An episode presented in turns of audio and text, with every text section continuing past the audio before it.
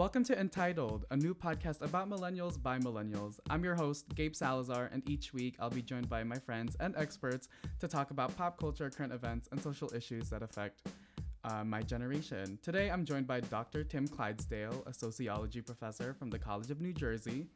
He received his bachelor's from Wheaton College and his master's and PhD from Princeton University. Uh, he has written several books about the topic of emerging adulthood, and his latest book, The Purposeful Graduate Why Colleges Must Talk to Students About Vocation, talks about the importance of vocation. And he's been a sociology professor here at TCNJ since 1996. So, hello. Thank you for joining me today. I'm super excited. Well, thanks, Gabe. Thanks for inviting me to be on your podcast. Yeah. So, I really wanted to interview you for this because I think it is super important to kind of get that expert look at why millennials or like younger, you know, the younger generation is the way we are. Um, I know you did a lot of research on emerging adults and specifically about their first year after high school. So can you talk about a little bit about like what your findings were in terms of like, you know, their traits and kind of what they were getting themselves into? Uh, that's a great question. One thing that I would say is I don't use the term millennials mm-hmm. um, because uh, a lot of use of that is based on some pretty thin um, evidence, pretty thin data. Uh-huh. Uh, it's it's premised on the idea that there are these distinct and clear and overwhelmingly important uh, cohorts of of Americans that are born in different time periods that have this common view of uh, common experience and therefore a common view and a common approach to understanding life. And I think while that can happen uh, with some uh, with some generations, I think it happened, for example, with the Depression generation and the World War II generation, and to an extent with the baby boom generation. It really, I don't see it as prominent since then. Mm-hmm. What I do think has really happened is that um, the process of becoming an adult has changed significantly over the last 60 years. And at this point now, it takes about 10 years more to do the things that people consider adulthood traditionally, which is to uh, leave home, to finish school, uh, to get married, to have a child, and to become financially mm-hmm. independent. Mm-hmm. Um, and so that just takes uh, folks typically now into their 30s before they often get all those done. But the other thing that's interesting about it is that many people today um, really doubt that those are all markers of adulthood anyhow right? Um, there's plenty of adults who don't have children or there's plenty of adults who uh, are continuing to work on degrees. Are they less adults because of that? Mm-hmm. and so the only thing that really people agree on today as being a marker of adulthood is actually financial independence which is the hardest thing to kind of do in the current economy. So um, I think I got a little bit off track from your question, but that's that's the larger framework that right. I'm using when I think about uh, about this topic. So why don't you h- pitch that question at me again now, and let me yeah. see how I can can address it a little better. So I guess my just general question was that what kind of trends did you see in your findings when you were uh, uh, studying emerging adults and like in terms of uh, how they were going through life. Like you said, it's taking what ten years to kind of go through that phase. Why is what's causing that delay? So, all right, so what's causing that delay? So there's there's a number of different factors that are there, but uh, the the largest factors are um, are economic and educational. Mm-hmm. Um, there are fewer kind of middle income jobs out there. Um, jobs are either high skill, high wage, or low skill, low wage. So, high skill, high wage um, job is typically something that requires uh, something even beyond a, a, a bachelor's degree, often a, a, graduate degree, and some some specialized training uh, in order to have that sort of a career. Or low skill, low wage jobs, um, such as you know someone who drives for Uber or someone who serves you at a fast food restaurant. There's plenty of jobs in that area. There's many fewer that are in the middle, um, mm-hmm. in between. They're harder and harder to come by. Uh, so it takes longer for people, either if they're in the low skill, low wage uh, end, to even reach a level of financial independence. Um, that's going to take at least two incomes, and even then, um, something really special to happen in order to find housing. Or at the high end, it takes uh, a lot of years of, of, graduate study, a lot of years of career building before people really kind of reach that um, level of you know financial independence so economics is the kind of the major factor here the other factor I alluded to in my earlier comments, which is about uh, cultural change. Mm-hmm. Um, you know, not everyone's sure they want to get married, or if they do want to get married, they want to really, really, really be sure it's the right, right. person. Um, you know, divorces uh, happens to about forty percent of all couples um, at this point. And uh, you know, if anyone's ever kind of seen it, and most people have seen, you know, the the hardness of of uh, of a divorce and the effects of that, uh, they want to make really sure that the person that they're going to marry is someone that you know they're not going to be divorcing. Nobody gets married with the hope of getting divorced or the plan to get a divorce. Right. So, so that makes that makes people kind of leave that for later and later. So those two kind of big factors, what I call the economic changes, the global economic changes, because they're really driven globally, and then the cultural shifts, um, how really what's responsible for this extended path to adulthood. And you touched upon like marriage and all you know those different life kind of life events, and I feel like that also traces back to financial you know issues because mar- like getting married is expensive. Like you have to pay for a lot of different things, and I feel like that is also a factor in terms of like the cultural changes, right? Or- Oh, oh, sure, right? absolutely. Um, I mean, you know, in this particular area, if you do the standard scripted um, uh, wedding, which is you know a, a beautiful outdoor ceremony and then a you know a, full bar reception, a, a five hour reception, and all that stuff. I mean, you're looking at at least fifty thousand dollars and probably uh, seventy five thousand dollars. It's extremely expensive. I mean, you don't have to do any of those things to get married. I mean, you can show up um, at uh, at at the um, uh, clerk's office Right. uh, in, in, in, in any uh, uh, board of health uh, records center of a town, and you can get married by uh, by a clerk uh, for basically a, a, fee. And I there might be a blood test in New Jersey. I'm not sure. Um, so uh, you know, it, it doesn't have to be expensive like that at all, but it tends to be. Um, and so people leave it almost as a capstone experience now for adulthood. So after they finish school and after they've become financially independent, um, and after they typically have secured housing and moved out of their own home, then they feel like, all right, now I've I've reached adulthood. Now I'm ready to uh, get married. Right.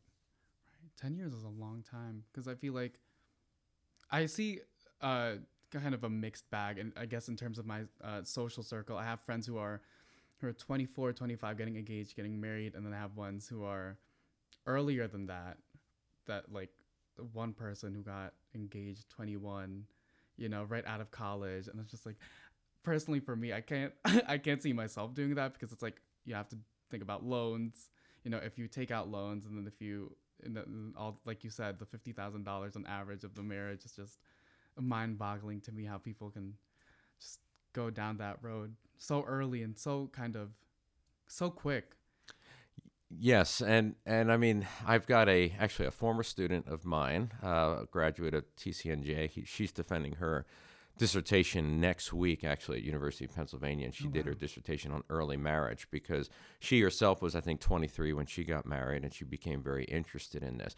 But it's almost um, among middle class and and upper middle class Americans, it's almost uh, seen as a shock if someone marries before the age of 25. Um, that's kind of like, really? And and people are really kind of off put by that. Once you kind of cross the 25 threshold, then it's kind of like, uh, all right, that seems okay.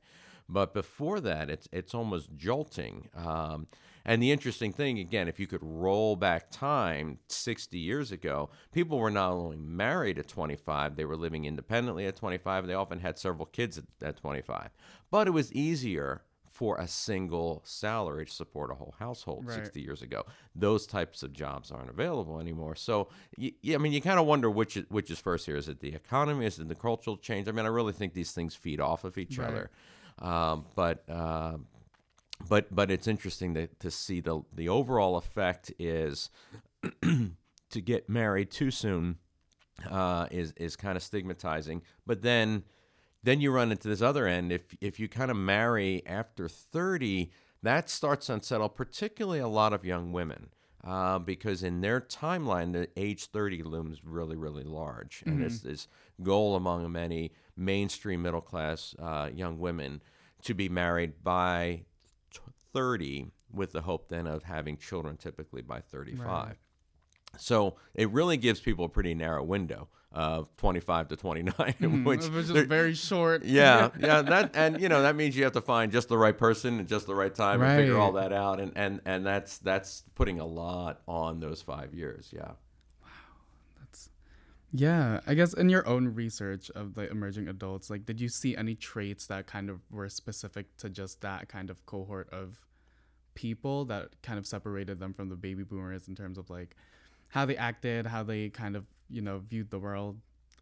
Which cohort are you talking about? The, Oh, I guess the um the younger the I guess the millennials. oh, yeah. millennials. Yeah. Um, you know, uh, I, I mean, the thing that I would say that's interesting about young adults is um, they have extraordinary optimism about their own lives, Mm-hmm. but they tend to be pretty worried about the rest of the world around them. So it, it it's almost kind of ironic. I mean, it, it, it's good that people are are really really hope, hopeful, and everyone has the view that they're going to be the exceptions, and all of their dreams are going to come true. Um, but somebody somewhere's dreams are not going to come through because if if, if uh, emerging adults everywhere are kind of saying, you know, it, it's a scary world out there and it's tough to make it and and uh, you know you really need to kind of scale back your dreams, then some of them have to be doing it, but no one seems to be doing it. So so the one thing I would say is I notice as a trait is is a high level of, of optimism, a high level of hope, um, an expectation that things will be better for them. Um, another interesting trait is just the extraordinary importance of being connected digitally. Um, and uh, I remember uh, one time listening to uh, an interview, and it was with a grad student in Boston.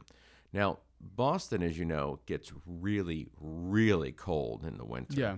And this uh, this young man was on the on on the uh, uh, uh, televi- uh, on the television uh, talking to the reporter, saying um, that because money had gotten so tight, he was not paying his uh, heat bill anymore Oh wow. but he hadn't stopped paying his cell phone bill because the thought of being disconnected was more troublesome than the thought of not having heat. I guess he figured he was in an apartment, maybe enough heat would just kind of seep in through the walls, Right. and you throw extra blankets on, and somehow you make it through.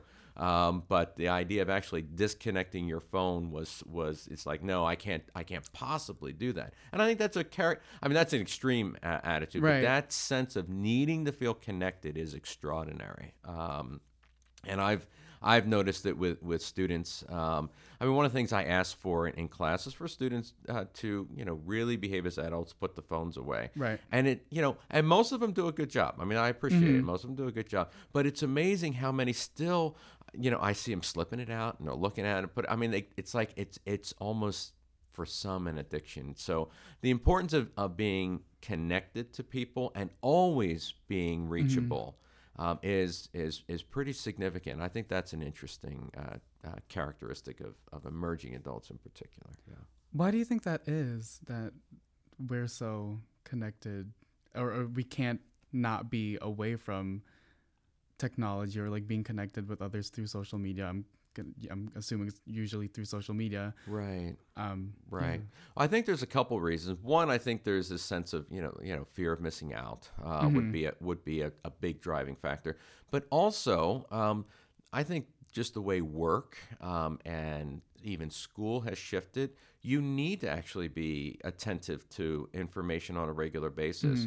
Um, if something happens, for example, with our course system here at Canvas and it goes down, and a professor sends out an email saying, All right, we'll turn in your papers this way, you need to know the, how that's going to happen. So, important information comes in that way and you may have a job and your and your boss expects you oh i need you to come in an hour early and so they're texting you. So it, it's also now that the pace of life kind of depends on people being as readily available. Um, it, it would be very hard to be a productive member of the economy I think without a cell phone at this point in time. Right. I just don't think it would be possible. So, in that sense, I think emerging adults are simply reflective of, of how the whole economy has shifted. hmm Do you think that it's a bad thing that we're so connected all the time?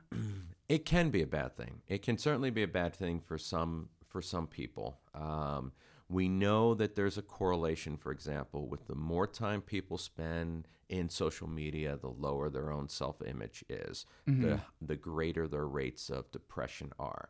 Um, it's it's good to have these connections, but to be too immersed kind of takes people away from other things like the face-to-face interactions or just things that you can't really be having a screen. Like you can't go on a run and have a screen in front of you. You can Right. attempt to do so, but you're likely to fall at some point and really Right. and really hurt yourself. And those sorts of things, you know, the exercise, the face to face interactions are the things that that are marks of of a healthier um, uh, overall balance in one's life. So um, I think the main uh, the main thing that I'm concerned about is just when it becomes too much and it almost becomes a level of, of kind of obsession. And people are spending time going to the level of really kind of curating their online image for Right. others. It's kind of like now now you're moving to a, a whole different level that maybe isn't the healthiest place to mm-hmm. be.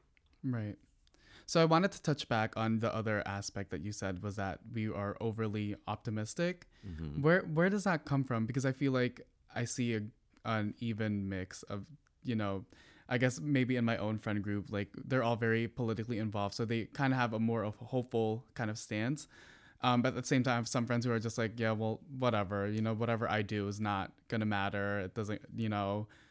w- Sure. Well, I mean, I think you're talking there, of course, about the sense of affecting the, the affecting the political order um, or affecting the social order. And yes, that's the area where uh, emerging adults actually tend to be a little bit more pessimistic, thinking there's really not too much they can do. So if you have some friends who are more optimistic that they can do something, they're actually a little bit more the exception.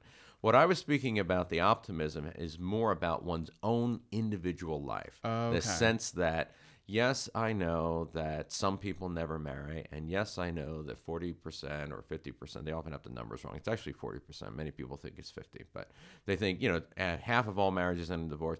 Um, and yes, I know that not everybody has their, you know, dreams come through with regards to their career. Nevertheless, I think all those things are going to line up for me, you know, and Oh, so okay. Yeah, that's yeah, the yeah. piece that that Yeah. I'm saying is there's that's the almost almost bizarrely optimistic view uh, that that one's individual life is going to to um, to turn out really well. Oh, okay.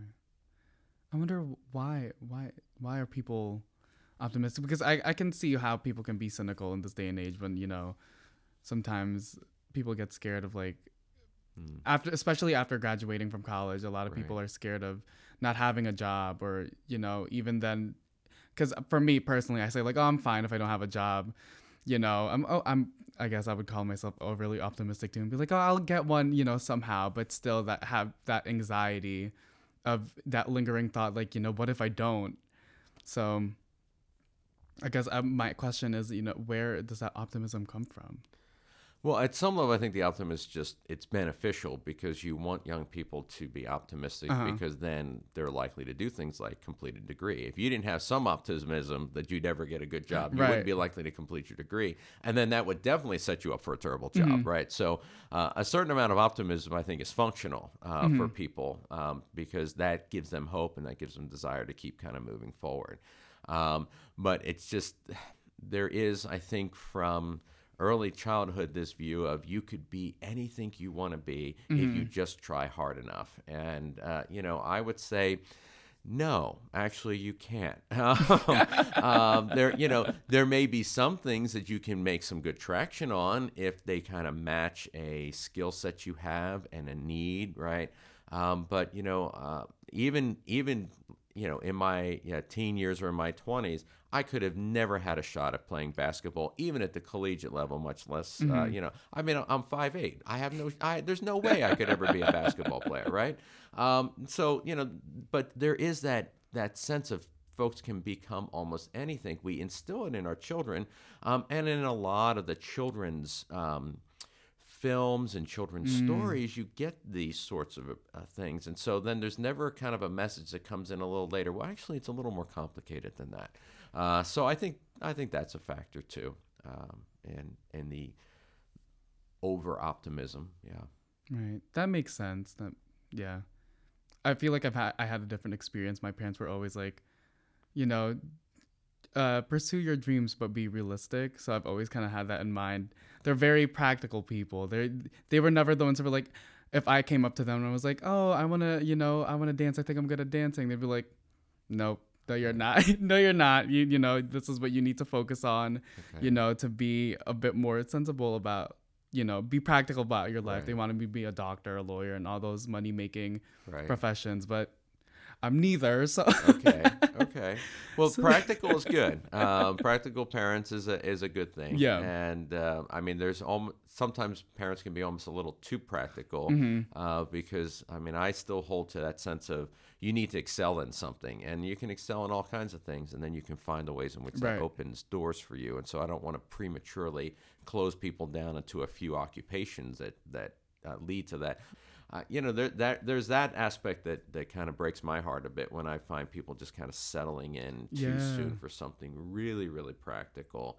Uh, when they still, you know, at 21 to 22, maybe even haven't fully identified their strengths and the sorts of things they could excel at. So, Yeah, and that kind of touches on the point of uh, your latest book, The Purposeful Graduate, about vocation, right?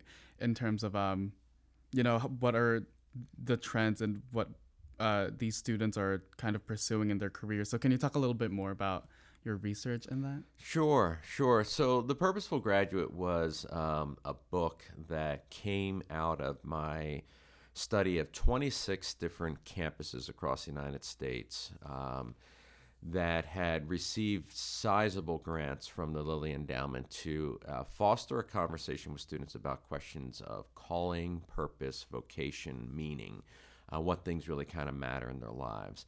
And uh, the 26 campuses that I studied were part of 88 actually that had received these grants. And so, um, what the endowment wanted me to do in my national evaluation was get some sense of, you know, did this really work? And if it did work, is there larger lessons for higher education here?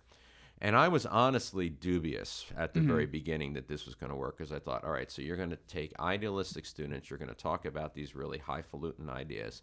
Um, they're going to be completely useless by the time they graduate, you know. Um, and I didn't find that at all. Um, and Oh, that was the thing that I found so interesting. Uh, what I found was, yes, these campuses did engage students in thinking about, all right, so what are the kind of skills you have? What are the passions you have? What are the values you have? Absolutely. But they always paired these things with service. Um, and they got students plugged into internships where they could use these skills. They got them involved in service programs. Um, they sent them overseas uh, to do uh, various projects. And so all the students that got involved in these things paired their kind of, I'd say, idealistic hopes with actual experiences in many different types of settings where they saw the reality of what this work is like. So by the time they graduated, um, they had what I called a grounded idealism. They very much wanted to see their lives make a difference in this world, which emerging adults tell me overwhelmingly they want their lives to make a difference. Um, but they also were prepared for the fact that this wasn't going to be an easy process. This wasn't going to be a quick process. Right. That communities are flawed. That organizations don't run efficiently, and so they were prepared for that, and they were prepared to take a long kind of path to get there. Um, and so I was really struck in the. Um, uh, I, I interviewed a lot of people over time, and I was struck as I, I spoke to people who'd been more than a year after they had uh, graduated from college and had had any participation in these programs, how much more resilient these young uh, these young adults were compared to the um, comparison interviews I did with students that had graduated from campus that didn't have these programs. I mean, they really kept the long view in mind. And even though they got dealt a number of setbacks, they kept holding on to what they uh, wanted to do it and found ways to still do it. So, uh, so the the book I think is really encouraging campuses all across the country to build this in um, to their in, to their conversations with students. And there's many different ways to do it. You can build it in through courses. You can build it in through uh, co-curricular activities. You can build it in through residence hall programming. There's lots of ways to do it. Um, and there's no single right way to do it either. Right. Um, but uh, I think it's very important to do it.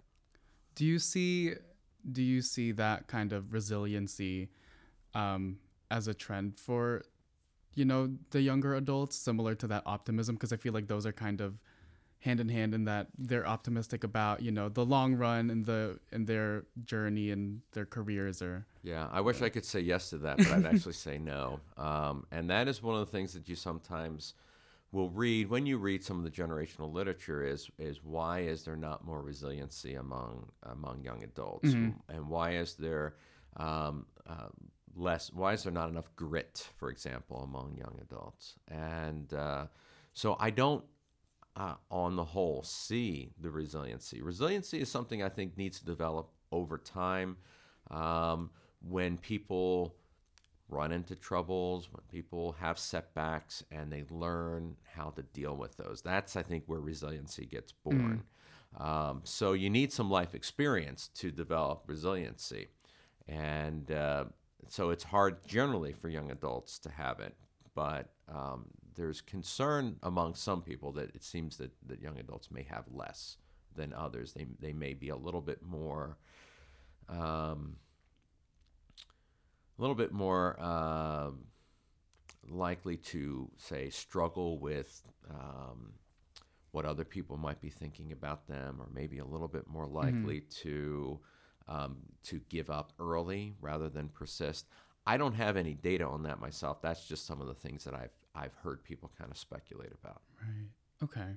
I guess my last kind of question about this topic is there what kind of advice would you give to those young adults or people graduating from college who are kind of unsure or like not as optimistic as, you know, everyone else around them?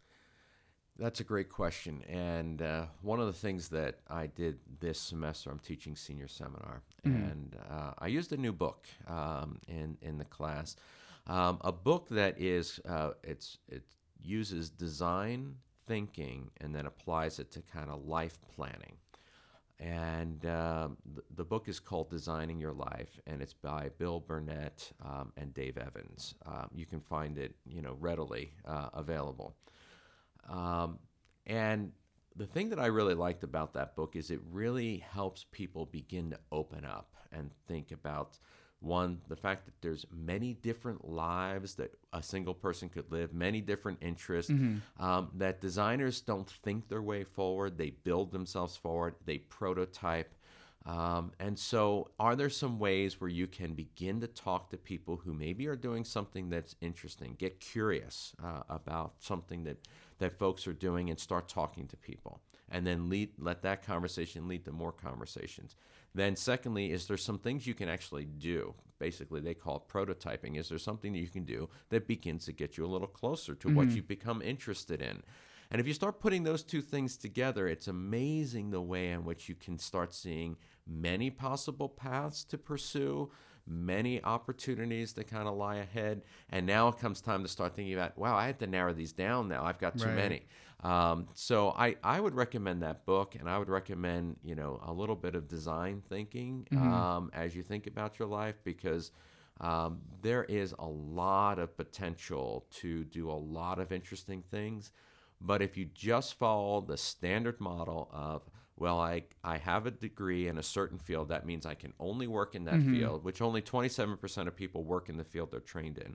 Oh, wow. Um, so if you get into that mindset that, well, I can only work in this field and then I have to have this resume, then I send it in and I hope that someone sees my resume and calls me, which is the traditional uh, job search model, it's going to be a long, long path of job searching and it's going to be disappointing mm. for a lot of people the most interesting jobs typically are not ever even advertised. People even create them when they run into folks that they find that are interesting. Like, you know, we'd like to have you part of this team. Right. You're really showing a lot of interest here. And they create something for someone. So um, I would say, you know, kind of kicking out of the standard model, thinking about uh, uh, college and jobs and job searching and, and thinking in a much broader way.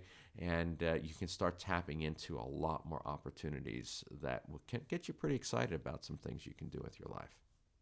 That's amazing advice for myself. Gonna well, keep that in my mind. I'm glad. Um, I, this is the official last question. I asked this of all my guests in the spirit of the name of the podcast, which is entitled, it's kind of poking fun at my, you know, millennials, and apparently we're entitled to everything. Um, I asked this of all my guests. What do you feel entitled to? What do I feel entitled to? Um, uh, I feel entitled to um, clean air, um, clean water, and um, I would say a place, uh, uh, a nation that observes the rule of law. How about that? I agree. Thank you so much, Dr. Clydesdale, for this interview. This was really fun and super insightful, and hopefully it'll help a bunch of people my age when they're graduating or you know on their way. Uh, thank you again. Thank you, Chris Tenov, my audio engineer. Thank you to the IMM department. And follow Entitled Podcast on Instagram at Entitled Podcast, on Twitter at The Entitled Pod, and on SoundCloud at Entitled Podcast. See you next week. Bye.